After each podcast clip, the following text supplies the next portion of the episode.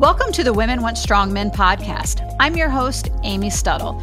I believe it takes a strong man to appreciate a strong woman, and I'm here to bring a unique perspective to empower both sexes. I love talking with health experts, thought leaders, influencers, and people who have insightful information to share with us about our health, our society, and our pursuit for success and prosperity. Today's going to be fun because I have a female on the show that is in a traditionally male dominated industry and loving it. I have automotive disruptor and social media influencer Kelly Stumpe, also known as the car mom. Kelly's family owns the Suntrup dealerships in St. Louis, so let's just say she knows a little bit about the car business. When Kelly became a mom, though, she viewed the car buying process through a different lens, and she instantly knew she could improve the process. So she took to social media and is now busy influencing the car market with over 5 million views of her car tours on YouTube, an Instagram following of nearly 300,000 followers, and a podcast at the top of the Apple charts with her sister Liz Suntrup called The Carpool. Today we're going to chat about what the freak is going on with cars these days and how she went from I want my social media to be able to pay for the groceries to bringing home the bacon with a brand that is making a splash in the automotive industry. She's joining us from her desk at the hustling and bustling Suntrup BMW. So welcome to the show, Kelly. Thank you so much for having me. So I just want to tell a quick story about how I met you. It's actually through your parents. And I met your parents in Greece. We were there on a radio advertising type trip, and my husband and I knew nobody. And in walks your parents. And I turned to my husband. I was like, that's who we're going to hang out with this trip. And he's like, "Who are they?" And I was like, "I have no idea." I said, "But they just look like my people." Oh my and, gosh! And he's and he's like, "Okay." So we got paired up on the first night's dinner and sat with your mom Chrissy and your dad Craig and had a great time and became friends. And then that's how I met you. And I kind of felt the same way whenever I met you. We're both moms uh, working hard and we're both in male dominated industries and love it. Like we wouldn't pick it any other way, right? So it's what makes it so much fun and surprising for other people that you're a female in a male dominated industry. So for the people that don't know, for my listeners that don't know, let's talk about how you became the car mom. Yeah, so I have been in the car business my whole life. So my family owns car dealerships in St. Louis. I started selling when I graduated college. Loved it. Like just took to it like a fish in water. I was very much I took after my dad in that way and I just was kind of a natural at it. So I loved the car buying process. I loved connecting with people. I was super passionate about sales and cars and all the things. And then when I became a mom, I was like, whoa, motherhood in the car business just like do not pencil. Like this is a 12 hour a day job. Like I'm trying to like breastfeed, like childcare only goes till five. I was like, this is not going to pencil. And I was like, wow, that's such a bummer. Like I can't believe that like the career I love doesn't mix with motherhood. And it like looking back now, it's so funny because like all I had to do was combine them. Like the answer was literally right in front of me. So I took a step back from sales and did some more like operational type things around the dealership. Honestly, like it just wasn't for me. Like I liked being a career woman and now I found myself like sending out mailers. Like it just like wasn't really what I was passionate about. And it's not what I was good at. Like I felt like I was I felt like my talent was wasting away. So when I was pregnant with my second daughter, like again, me and my husband were talking, we were penciling how much childcare costs for two kids. And like I was still working this part-time job, not making any money. And he kind of gave me the idea. He was like, well, why don't you just focus on the moms? Like I know you miss selling cars. Why don't you just try to sell cars to moms? And the idea was pretty good because I think, but I think he meant like, So this was Tyler's idea? well, yes, it was inspired by Tyler because he's like, focus on the mom. I said, that's a good idea. I'll go to the park. I'll bring the latest minivan and I'll just try to sell cars to other moms. I'm a mom. It'll all work out. So I just started like reviewing cars that we had on our dealership slots, showing why I think they're a good mom car. Here's how a car seat fits and just ultimately like trying to save families time. Like I love car dealerships, but I understand that it's not other people's preferred way to spend their Thursday afternoon. So I thought, what if I could just do a quick tour, maybe sell some cars, but also just like show moms what's the bee's knees about the Toyota Highlander. So I started doing this on my Instagram and it just honestly blew up. I mean, I couldn't believe the growth. So I started it in June. And once we started to gain some traction, I was like, oh, I think like this could be my career. I was like, okay, by October, I want to try to be at 10,000 followers and I want to be profitable. And I was pregnant during all this. So my daughter was due in October. So I was like, before I go on maternity leave, I want to have 10,000 followers. I want to be making some, at least a little bit of income. And like the week before she was born, I hit 10,000. And then from October until March, I gained 90,000 new followers and I went full time with the car mom.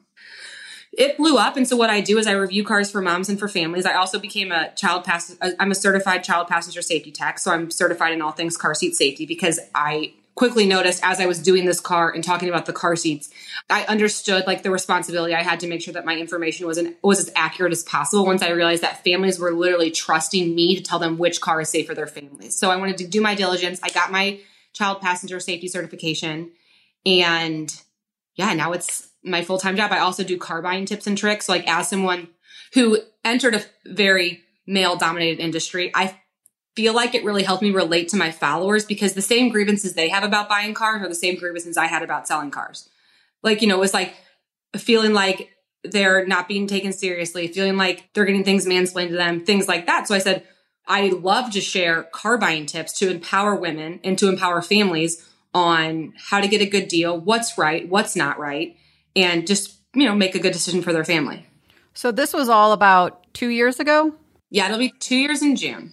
Okay, so in two years, you managed to get close to 300,000 Instagram followers, or you're at like 260 or something like that. And then you have over a million views on your YouTube with 60,000 followers. It's like 5 million now, but I need to, I, I, Oh, it's five million. Yeah. okay, you need to update your bio I then. So five bio. million. I mean, that's hard to do. There's a lot of people that want to be quote social media influencers. Like, why do you think that it worked for you and doesn't work for so many others? not to like discredit myself, but I do think that like my content is very unique. I mean, how many other like moms are at a car dealership posting about their day-to-day life? So I think like the car world really got a lot of my traction, but I also just really decided that I was going to show up every single day. I was going to do it very consistently and I was just going to be myself. Like I think that social media can be so toxic with how curated some things look. So I didn't want to be that. And I also wanted it to be easy for me because like it's a lot of work. I'm a full-time content creator and it is I work 70 hours a week. Like I don't even want to pencil it because I think it would give me anxiety. So I thought like if I'm gonna do this, like I have to let perfection go and I just like have to show up and do it. So I just had to get more comfortable like talking about what's going on with the global chip shortage like while I'm in my pajamas with my kids and a cup of coffee. And like I can deliver a message like that just like someone else can do it when they're in full glam. So that's kind of how I've made it work for me is just consistency and I've been able to be consistent because I like integrated in my day-to-day life. So let's talk about that change for your family. And as a mom of two, and overnight now, you're having to make this content that is a ton of work and I can appreciate that. I mean it's it's one of my weaknesses creating content and I have a full large appreciation for people that can do it as a full-time job like you're doing. So like what was that dynamic at home as it's changing rapidly and and Tyler's watching you evolve and this career happen? I mean, it's been crazy and it, we've definitely had the shift from like, okay, it's something that like I do to like, okay, this is now a huge part of our family's livelihood, which I'm happy that I'm not, not like taking on that burden alone because yeah, it is a lot of work. And there are some things where it's like, hey, I don't want to have to work at 7:30 but like I have to get this done or I have to go on this call or this is the only time this person can meet or this is the this is the peak time that I have to post. So we've really it's been very collaborative with Tyler and I to make it work for our family. You know, I think like when we started the car mom I was like, you know, if I could just get like childcare and groceries paid for, like wouldn't that be awesome? Which like that would still be awesome. Like that's every mom's dream is like do something they love and make a little bit of money on the side. But quickly like the car mom has kind of evolved from influencer to startup. And now we have huge plans that are far beyond relying on me showing up on Instagram and telling everyone what I'm making my kids for dinner. So it's just like also working hard now to set the table so that eventually the car mom can exist and I don't have to be like influencing into my 40s. Because I, because I'm just like I'm not going to have that bandwidth. I'm not sure that's something I want to do. And while I'm not going anywhere anytime soon, like I want to build a company, I want to build a brand that can exist without me. Cuz you know, like also Instagram could get I could get hacked tomorrow. It could all go away. So like we try to make sure we're diversifying our content and our audience enough on multiple platforms. And like I said, building a brand instead of just building a blog. So there's a few things that I want to touch on in your statement. So you mentioned the peak time to post. For maybe there's somebody out there listening that wants to be an influencer. When is the peak time to post? So it actually depends on your audience. My audience does really well in the mornings and I do really well in the evenings. So I think like people who are scrolling Instagram, I have a lot of mothers obviously who follow me and the best time for me to post is like when they're rocking or nursing or after their kids go to sleep. So I try to post like my big things like after 7 p.m. or we post early in the morning. And you know, sometimes I just don't have the headspace and I just get too excited and I just post something. But it just it, it kind of depends on like what the content is. Also, it's like since we have a whole merch line, we try to be selective about when we launch our merch because we want to be respective to working mothers too. Like I'm not going to be an asshole and like post something at 1 p.m. on a Monday. Like if you're working, like you're not going to see it. So it's just depending on the content is when we try to post something. Well, so then when you post, then the DMs start to slide in. Maybe I shouldn't say slide in. They they they fine. End up in your. I mean, it's, that's a little more. it's not like creepy. Yeah. so you start getting DMs, and now you have to make time to try to respond to those. So are you responding to all those, or do you have people helping you? Because I'm assuming you're getting thousands of them. I respond to them, but I can honestly say I don't respond to most of them. Not because I don't want to, because I just like. I think my time is better served creating more content that can serve like a lot of people. So like I love to spend time in my DMs and I do like to read them.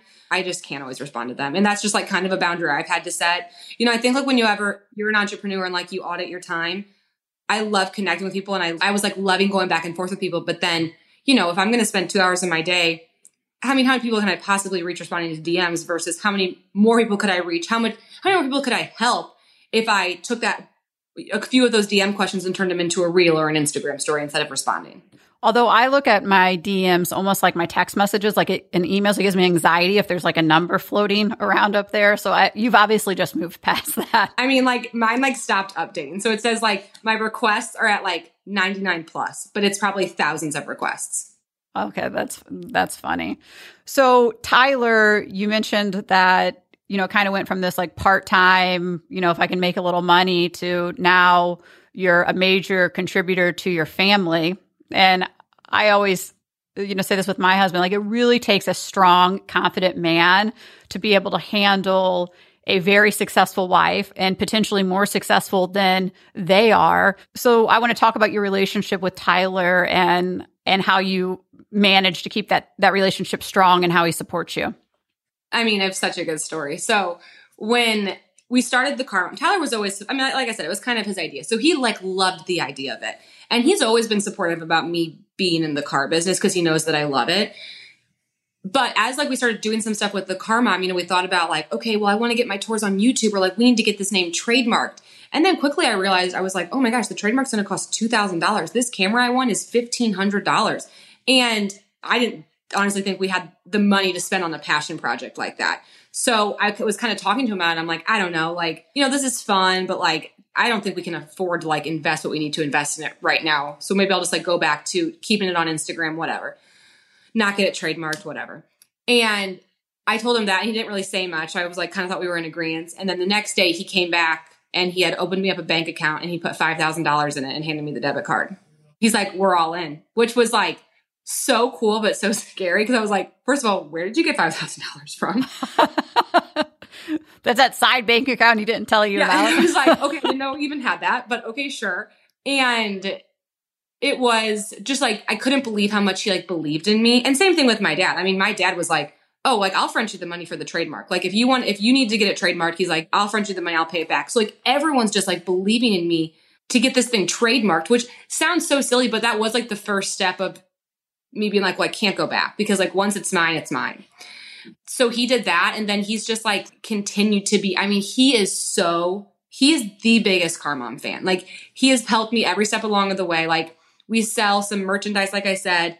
And while we don't do it in our house anymore, it was Tyler's job that every night after we put our kids to bed, he would go downstairs and he would ship out magnets for three hours. How many magnets have you sold? Oh, I, mean, I don't know. I mean, that would have been a I good mean, thing to look up. How like how many hours of packaging do you think Tyler's done? I mean, we would probably fulfill close to like maybe 3,000 orders a month. It was a lot of magnets. which people, it's funny, but yeah, I mean, the magnets have been good for us. So he's like helped me with things like that. Like he's always been, you know, he's just like, he's such a good uh, hype guy. Like he really is just, he takes my pictures for me. He will always like be in an Instagram story if I want him to be. And he's also been a huge part of really helping it grow. And I think that, I mean, I just, I couldn't be luckier. And you're totally right. Like I know that there's so many men out there who wouldn't respond to it as well. And because I even see it in my life, like Tyler will try to tell someone what I'm doing. And they'll be like, oh, so she's like a mommy blogger? And he's like, no, not even. no, mommy's bringing home the bacon. That's yeah. what mommy's so it's doing. like, oh, like what? So she's got like a little Instagram page. Like, so she just posts on it. And he's like, no. So it's like just been crazy to see. I think not only as like being a female entrepreneur, but also being in a not very traditional industry of like I mean, I make most of my money on Instagram. Like that's weird for people to like comprehend. So, I mean, it's been so cool for our family. And I mean, I just can't believe like, I mean, not to sound, what's the word? I mean, it's just, it's, it's, it's a lot of money and it's very exciting for our family. And I couldn't do it without him. He's also my accountant. So every, at the end of the month, we have to like close out the month and it's exhausting because he'll be like, what'd you buy on Amazon? Where's the receipt? What'd you buy at Starbucks? Where's the receipt? Like he is just, it's a, it's a lie. I couldn't do it without him. Well, I think the first time I met the two of you together, we were eating at Annie Gunn's with your parents after golf. And Tyler, for those that don't know, he's like farm guy, wears his cowboy boots, like country. And your parents have a farm and your farm and fancy. And your mom, I think, asked, Do you like like country Kelly or bushy Kelly? And he said, I like bushy. And your mom's like, Really? Like that wasn't what she expected him to say. He's really changed. Like he used to be a very I mean, my husband's he owns rental properties and he's also like does some contracting. So like he's super handy. And like we outsource. He doesn't even cut our own grass. Like he just like can't be so he just like hires it all out now. I don't know. He's he's funny. He's not the country boy I married, that's for sure. But that's okay. I still like him. Oh my gosh. Well, I mean, you have chickens and he's got a diesel truck. So I mean, he's he's still a little country. Oh no, no, yeah. It's I mean, it's still in his blood, but he's definitely like, yeah. He likes the nice things now. Oh, that's hilarious. So I bought a car yesterday. Oh. So I figured we could maybe talk about my experience. I technically have to go sign the papers yet, but I've been waiting for this car for a year. So I think it'll give us the opportunity to talk about like what is going on in the car industry. Why did it take me a year to order a car and finally receive it? Oh my gosh. What car did you get? I got a Cadillac Escalade. Oh, which I love. I love the Escalades. Yeah. So what's going on? I'm glad you asked. So there is a there's supply chain shortages hitting so many industries. The auto industry is no exception. The thing that the auto industry is in desperate need of is microchips. Microchips are needed to make all the cool crap that's in these car these days. So like when I first like started reading about this, I thought it was like one microchip per car. Oh no, my friend. I bet your Cadillac Escalade has close to 3000 microchips in it.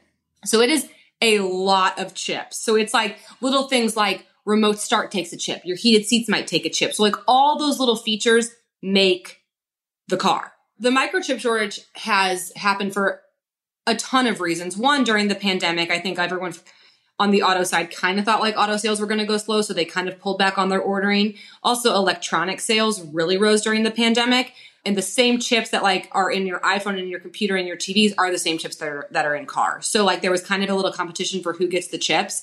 And then, you know, now we have the issue of not even having the supplies to build the chips. It has caused a serious inventory shortage. I mean, if you drive past any car dealership, you'll notice the lots are empty. Cars are parked sideways, so like the lot looks more full. It's crazy it's obviously made a huge hit on the new car market because they're just not able to make as many new cars. So to do that, they've tried to supplement with the used car market, which in turn has made the used car prices rise about 31%, which is a lot.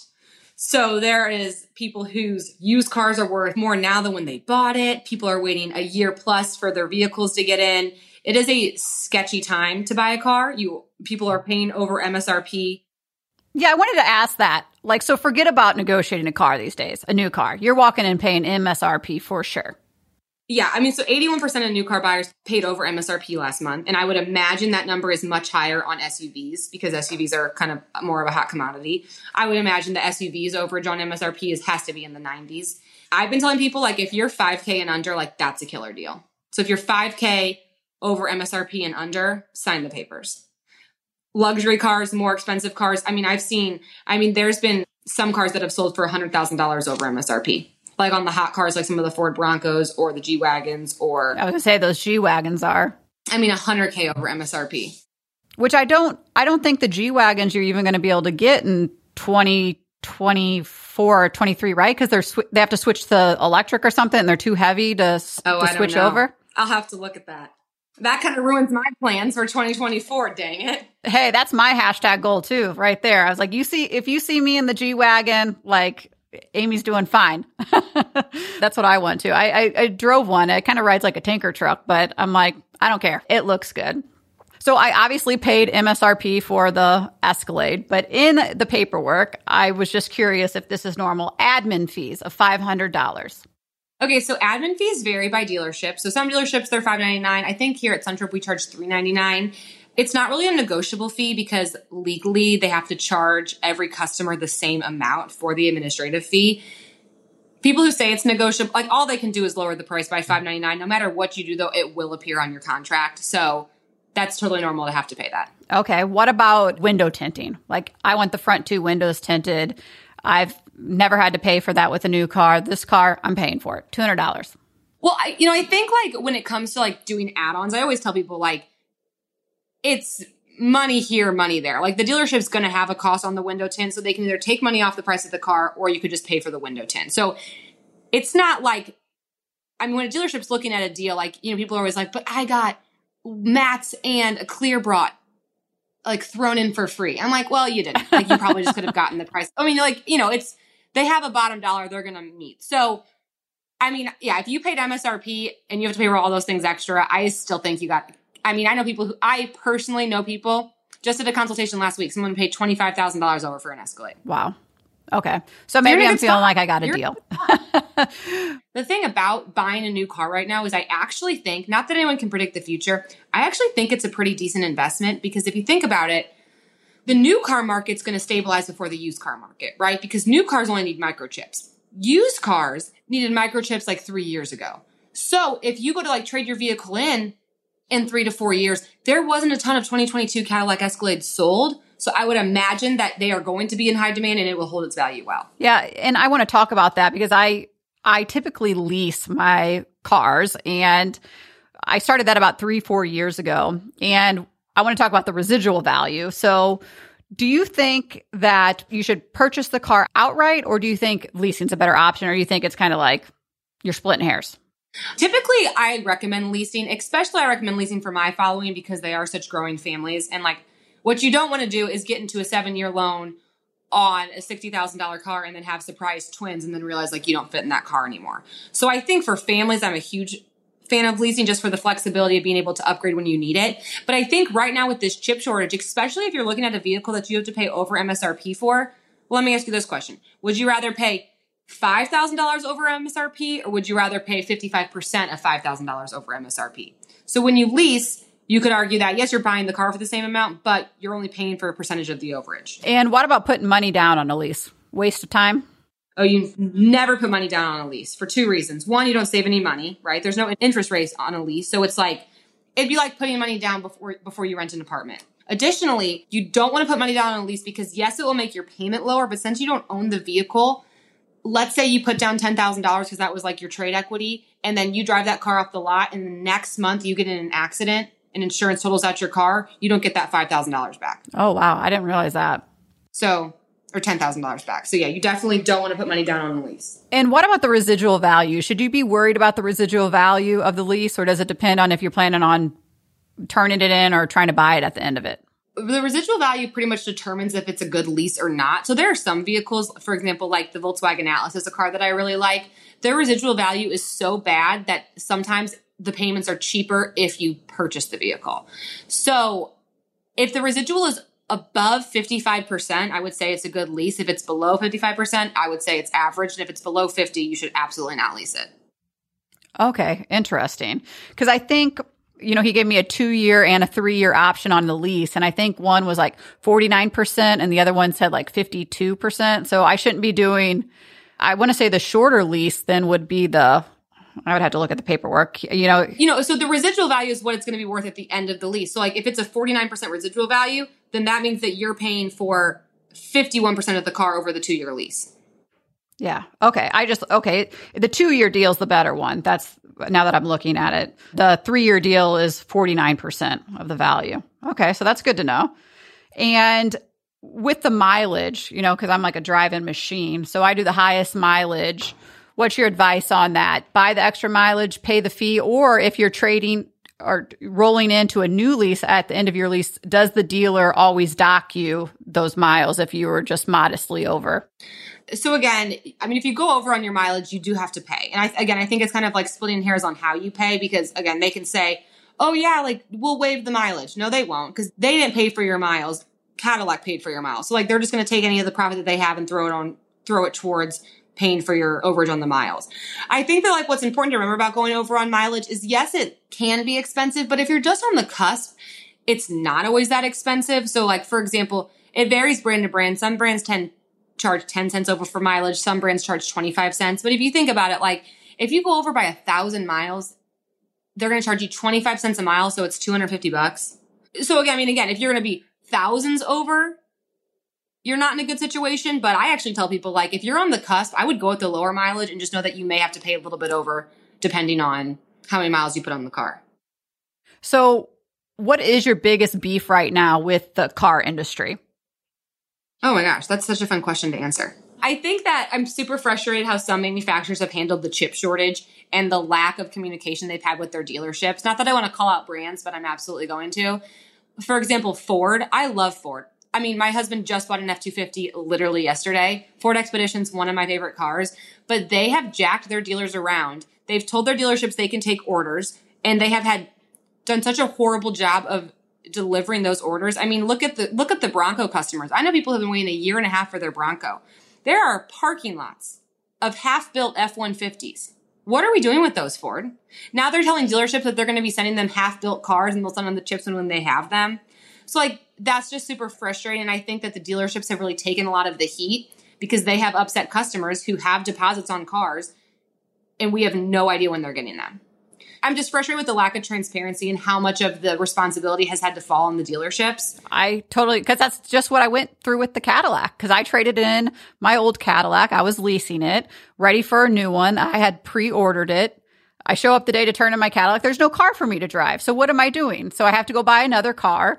And then the dealer's like, Oh, we lost our Cadillac. Uh, You know, you're you're having to convert over to electric. So we can't sell you your Cadillac anymore because we're not an authorized dealer. I'm like, okay, well, where's the one that I ordered? Move on to the next dealer. Exact same thing happens. Three dealers later, over a year later, I'm finally getting a car that's not even the one that I ordered. It's the wrong color, wrong interior, but I'm like, I'll take it at this point. I don't even care. You're exactly right. So from the consumer perspective, it's so frustrating. And I'm sure the dealer is frustrated because I'm taking it out on the dealer when it's really Cadillac's problem, GM's problem. And then, you know, another really frustrating thing about the auto industry, which is something recently I learned, is specifically I started to pay closer attention to the safety ratings and the crash test scores and things like that. And I was super surprised to find out how those crash tests are actually ran and more importantly who they're ran on. So they only crash test NHTSA and the IIHS only crash test, they're only required to crash test on one type of person and it's what the average male looks like. So it's a 5'10 dummy who weighs 180 pounds. So as a female who cares about families and children, we have no idea how women's bodies perform in these crashes. We have no idea how our children's bodies perform in these crashes. So they want to do all these things like give it five star ratings or say this is the safest car. It's like, yeah, for the average man, but women and men are built differently. And for us not to have the information on how the average female body does in a crash, I think is insane. Yeah, that's that's really crazy to think about. I mean, all these years, all these decades, and we've never put a female body in a crash test. And the crazy thing is, I believe that some of these manufacturers have, especially Volvo, like they're very vocal that they do it. The problem is that those results don't go into if it's a five star. So they could have done horribly on a woman's body. You have to remember that crash, and they could even say, oh, we crash test on women's bodies. Okay, crash tested does not mean it performed well. It means they did it, which means nothing. So that's another gripe. I'd like to see a little bit more exclusivity with those ratings, and I'd like to see NHTSA or IHS make it a requirement for these manufacturers. I agree with you. Right. I mean, that's crazy. And what, so, where do you think that the car business is going? I mean, w- when do you think we're out of this shortage? When do you think things level out? When do you think that there's cars on the lots again? Good question. I honestly don't think we're ever going to go back to how we were. I don't ever see a world where dealerships, where you roll up to a dealership on a Wednesday, say you want to look at a Kia Telluride, and they show you the line of 25 they have. I honestly don't think we're ever going to go back to this because I think the manufacturers and the dealerships kind of like like not inventorying as many cars. I mean, it's definitely more cost effective. So I don't think we're ever going to have thousands of cars in stock again. I don't know when it's going to get better. So, do you think that COVID might have actually been some sort of a blessing in disguise for dealers because it's now people have to like physically place an order, they order exactly what they want, and like you said, dealers aren't aren't carrying as much inventory.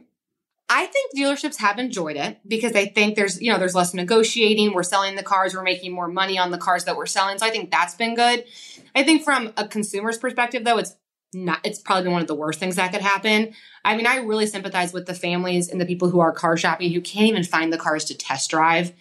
And I think that as dealerships, we need to do a better job of just having vehicles at least available to test drive. Like I get that we can't inventory the cars, but like there's families who don't even know if their family can safely fit in a Kia Carnival minivan. And like they just want to know if their family can fit. And they can't even find the car to try it out.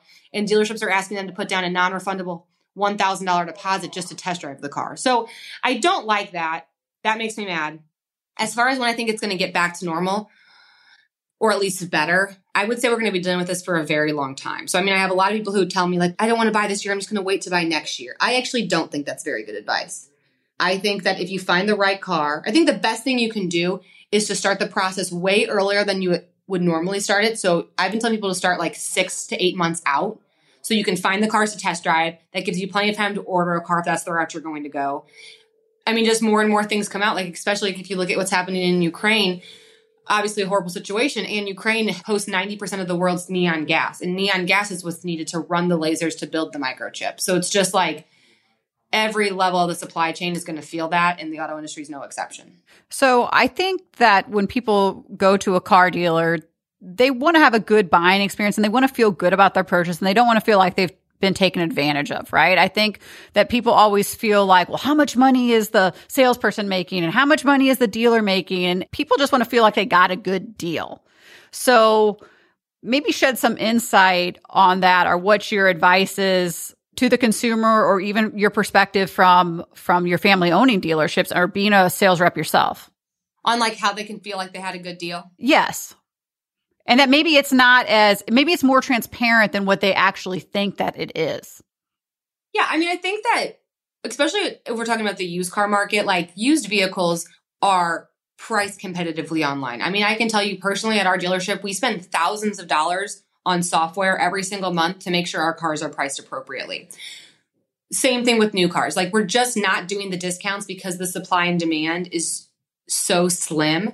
So what I tell people is it's like, don't worry about the discount, worry about the deal. If you get no money off on a car, but it was the only Ford Expedition within 500 miles and it was a fair price, like you're not a bad negotiator. You're a good car buyer. That's a good deal.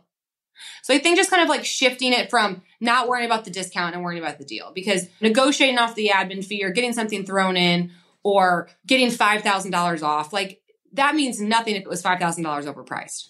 Right, exactly. So I have on your podcast called the carpool with your sister Liz. You guys do like a lot of games and stuff like that. So I thought that I would incorporate that here and we're going to do like a little car game and I don't want you to think about oh, it. Fun. You'll just kind of answer quickly. You know, I have less okay. than 10 things here. It's like this or that and then you pick, okay? Okay. So cream interior or black interior? Black interior. Ford Escape or Honda Civic? Ford Escape. Cadillac Escalade or Lincoln Navigator? Mm, Lincoln Navigator. oh no! But if I can say, that's all. The Lincoln Navigator has a better car seat setup. So for me, it's the Lincoln Navigator. But I have two kids in car seats, and I want more kids, so that's why I choose the Navigator. Okay, Nissan Rogue or Chevy Equinox? Nissan Rogue. Electric car or gas car? Gas car. I'm sorry. We're, we're I mean, we're mid Missouri. Like, if I lived on the coast, maybe I'd feel differently, but we just don't have the infrastructure out here to make use electric cars easy enough. I know, I know. Bucket seats or bench seat? Bench seat. Really? Hot take. Kind of yeah. surprised by that. Why? With the car seats or what? Yes. Well, one, I feel like why am I going to pay more to lose a seat? I also think that bench seats, again, not to be the safety police, but that's kind of what I'm being. I think a lot of the times in these mid-size SUVs, families put down the third row to get more trunk space. But the problem is if you have captain chairs and you put down the third row and then you go to Costco, now everything in your trunk is a dangerous projectile because you don't have a bench seat. So like if you're asking me to have captain chairs, put down the third row because the trunk space sucks, go to Costco and then have my rear facing children facing a trunk full of projectiles, I'm not going to do it. Good point. And that's my next this or that. Third row seating or a larger back end storage area. Larger trunk. That's why I also like a bench because if I have three kids, when I have three kids, like they're all going across the bench. I'm not doing this third row because how do you even buckle a kid in the third row? Again, my kids are young. They're only three and one. So I get that my kids are younger, but I'm team bench all the way. So SUV or car? SUV. Heated seats or cooled seats? Heated seats. I hate cold seats. They make me feel like I'm peeing my pants. I don't like that sensation. I completely agree. And in the car that I had to buy in the interim to why I waited for the Escalade, the middle console was a cooler. I'm like, what even is this? Like, I, mean, I, I can't, I can't do I anything with this. No, I hate that. and then whenever you turn off the car, the cooler doesn't stay cold. So then I'm like, what is the point? now it's 100 totally. degrees outside and the cooler's hot, and then the totally, food inside stinks. I'm like, this totally is agree. Totally pointless. But yet, when I put my makeup and stuff in there, then it's ice cold. It's just a whole bunch of a whole bunch of drama. So I kind of want to wrap up here a little bit, talking just a, a, little bit more about your social media and just some tips and tricks that you would give people that are looking at you like, oh man, I want to be here, and not in that specific automotive segment or industry, but just like how is she doing that, and kind of looking to you for some of those tips and tricks. So. I don't know if you want to start with YouTube or Instagram or how, how you want to go about this, but let's talk about what you would recommend. And I think you told me like to be on social media, you have to be social, right? Like you got to talk to people and comment and stuff like that. So yeah, I think one of the biggest, so I have, I have a couple of tips. I think one of the biggest ways to grow on social media is to be social. So start connecting with accounts that are of a similar size to you. Maybe t- talk about like sharing each other's content on your stories, just commenting on their posts. Like when I first started out, I found other micro influencers who had like, you know, a few thousand followers and I would be kind and I would like their content. I would comment and they would comment and we'd share things on each other. So you don't want to like do anything I don't believe in like doing like paid shout outs, like I think, or like buying your followers. Don't do that, but just be social. Connect with brands you want to work with. Like if you want to become an influencer and you want to work with a certain brand, follow them and comment on all their posts and DM them and like just be social. And then when you're creating content, I think that's a really good tip I have is you want to make sure your content hits one of the four E's. So the four E's of good content creation are does the post engage? Does it educate? Does it entertain? Or does it empower? I think one's not enough. I think it's two or more. So if like you can make an engaging post that's educating, great. If you can do an entertaining post that's empowering, great.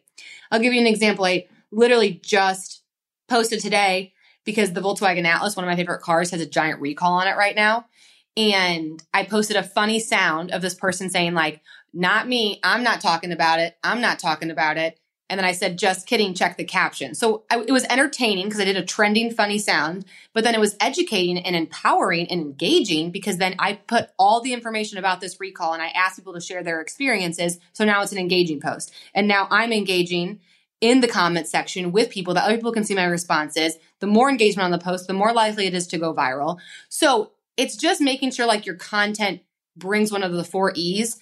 So it's not like, and I mean, no offense to people who do this, but like I wouldn't post on my Instagram like like a cute picture of me being like with a cup of coffee saying like happy Thursday. Cause what does that do? well, that just doesn't hit one of the four E's. So I'm not saying I don't do that, but like now I have the following.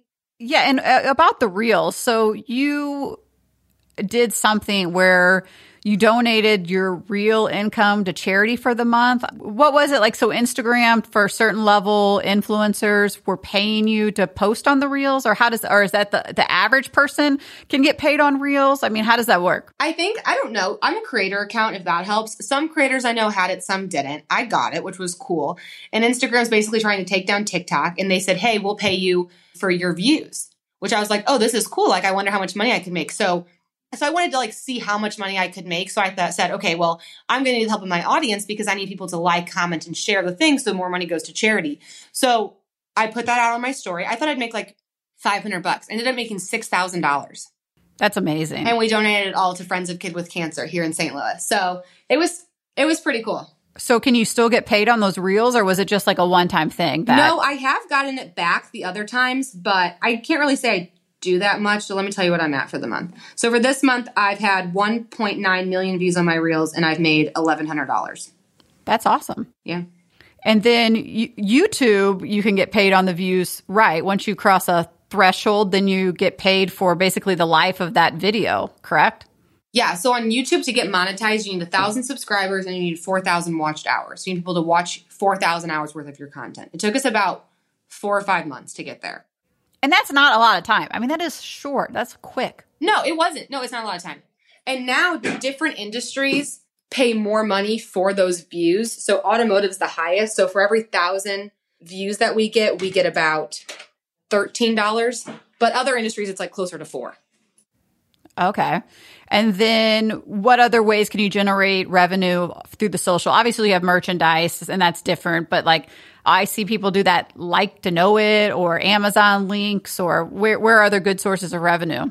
Yeah, we have a lot of streams of income. Our merchandise is our number one. So magnets, we sell sweatshirts, we sell some of like car related merchandise. And then my second is normally my partnerships. So I've been I have an agent. She negotiates all my partnerships for me.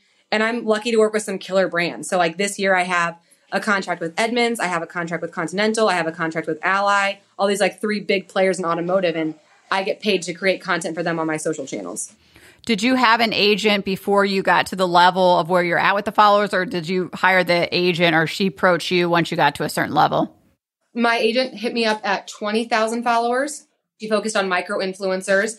Obviously, like when, when it started, I charged like $300 for a story set and feed post. And now my rates are a lot higher than that. So it's been fun to kind of grow with her and like go after partners who we really want to work with. Like I say no to probably 90% of the offers we get because I'm so selective.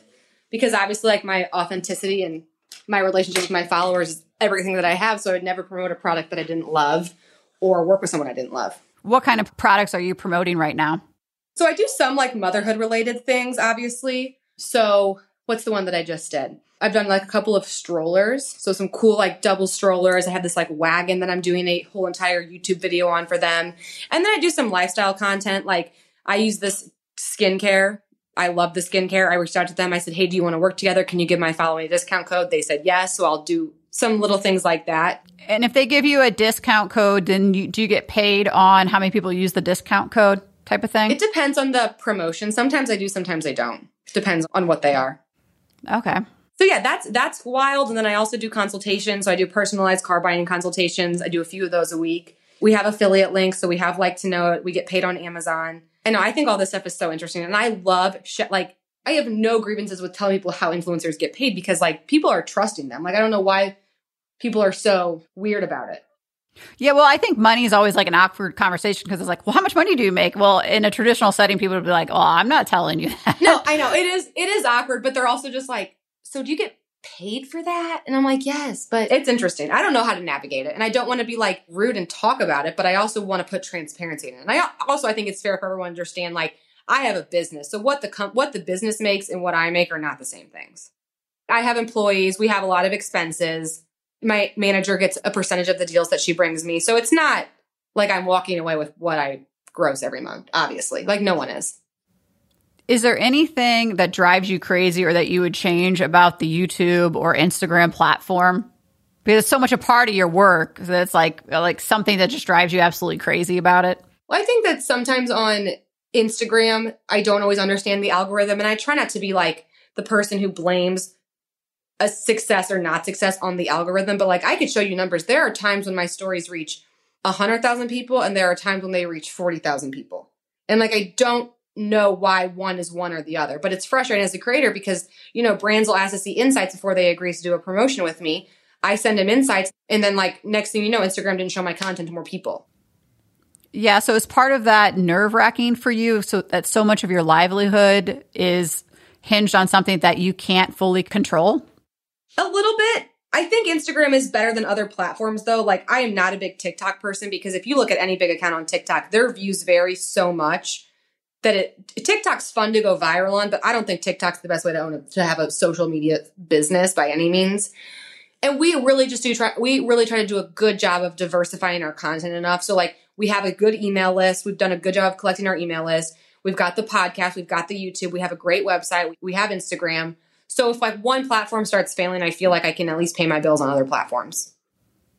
Yeah, absolutely. So I've had so much fun talking to you today and, you know, deep diving into the car business and being an influencer. So just wrapping up here, what does 2022, 2023 look like for the car mom? You know, I think that I I really want to grow my team. I'm really passionate about like giving specifically mothers like a more flexible work environment. I mean, just like the mothers that I've connected with, like what I think a mom can get done in a two hour nap is what I think some 22 year olds can get done in like an eight hour day. So I mean, true. it's so true. Oh my gosh, it's so hey, including 22 year old Kelly. Like, I can't believe what I used to think took me eight hours to get done. Now I'm like, okay, let me do this really fast. So, and I just, I get frustrated at corporate America. You know, school gets out at three and corporate America goes till five. K, why? You know, the doctor's office closes at 4.30 for your kids. KY. So there's just so much untapped potential that are in these mothers who have chosen motherhood over the career but who feel like they have some things to give. So I've, it's been really on my heart to hire mothers and I've been lucky enough to hire some as like some contractors to do some copywriting for me. And I can't tell you like the applications I got when I put that position out, I probably got close to 200 applicants and they were people who had master's degrees, who's had 10 plus years of manager experience and like they just want to do something they're passionate about and be a mom and they just feel like they don't have that flexibility. So I don't know why the rest of the world is sleeping on moms. I'm certainly not. And I hope to hire a lot of moms, offer the flexibility, and take over the auto world, honestly. I mean, I, I love it. And I agree with you because even though we're a men's health clinic, we're ran by 90% females. And my husband travels a lot. So I was in charge of getting our son to school, picking him up from school. So our hours at the clinic reflect that. Like we don't start till nine o'clock in the morning. Well, why is that? Because I have 25 mothers that work for me and they're all trying to get their kids to school and deserve that and shouldn't have to sign up for, you know, morning childcare if they want to be the ones that drive their child to school. Like you have to have uh, some flexibility in the career and be able to hire the right people for the job. So I love I love where you're headed there and and what you're thinking because you're spot on there. Like do not underestimate the power of a mama. No, I mean I I yeah. So I can't wait to hire more moms and just continue to grow my platform. I want the car mom to be a household name and I want to continue to like run this as a startup. Like I'm looking at what car and driver and motor trend are doing. I'm like, well, why can't the car mom do it as well? So, I, you know what? I think so too. So that's that's my plan. Okay, well, I love it, and and I'm I'm rooting for you over here and for you and Liz's podcast, and I'll link all these things in the bio in the show notes so people can check you out. And I really appreciate your time today, Kelly. Me too. Thanks so much, Amy. It's been such a probably one. I do probably like one or two podcast interviews a week. This is probably one of my top 10. I love talking about the auto and the influencing world. So you had great questions. Thank you. I appreciate it.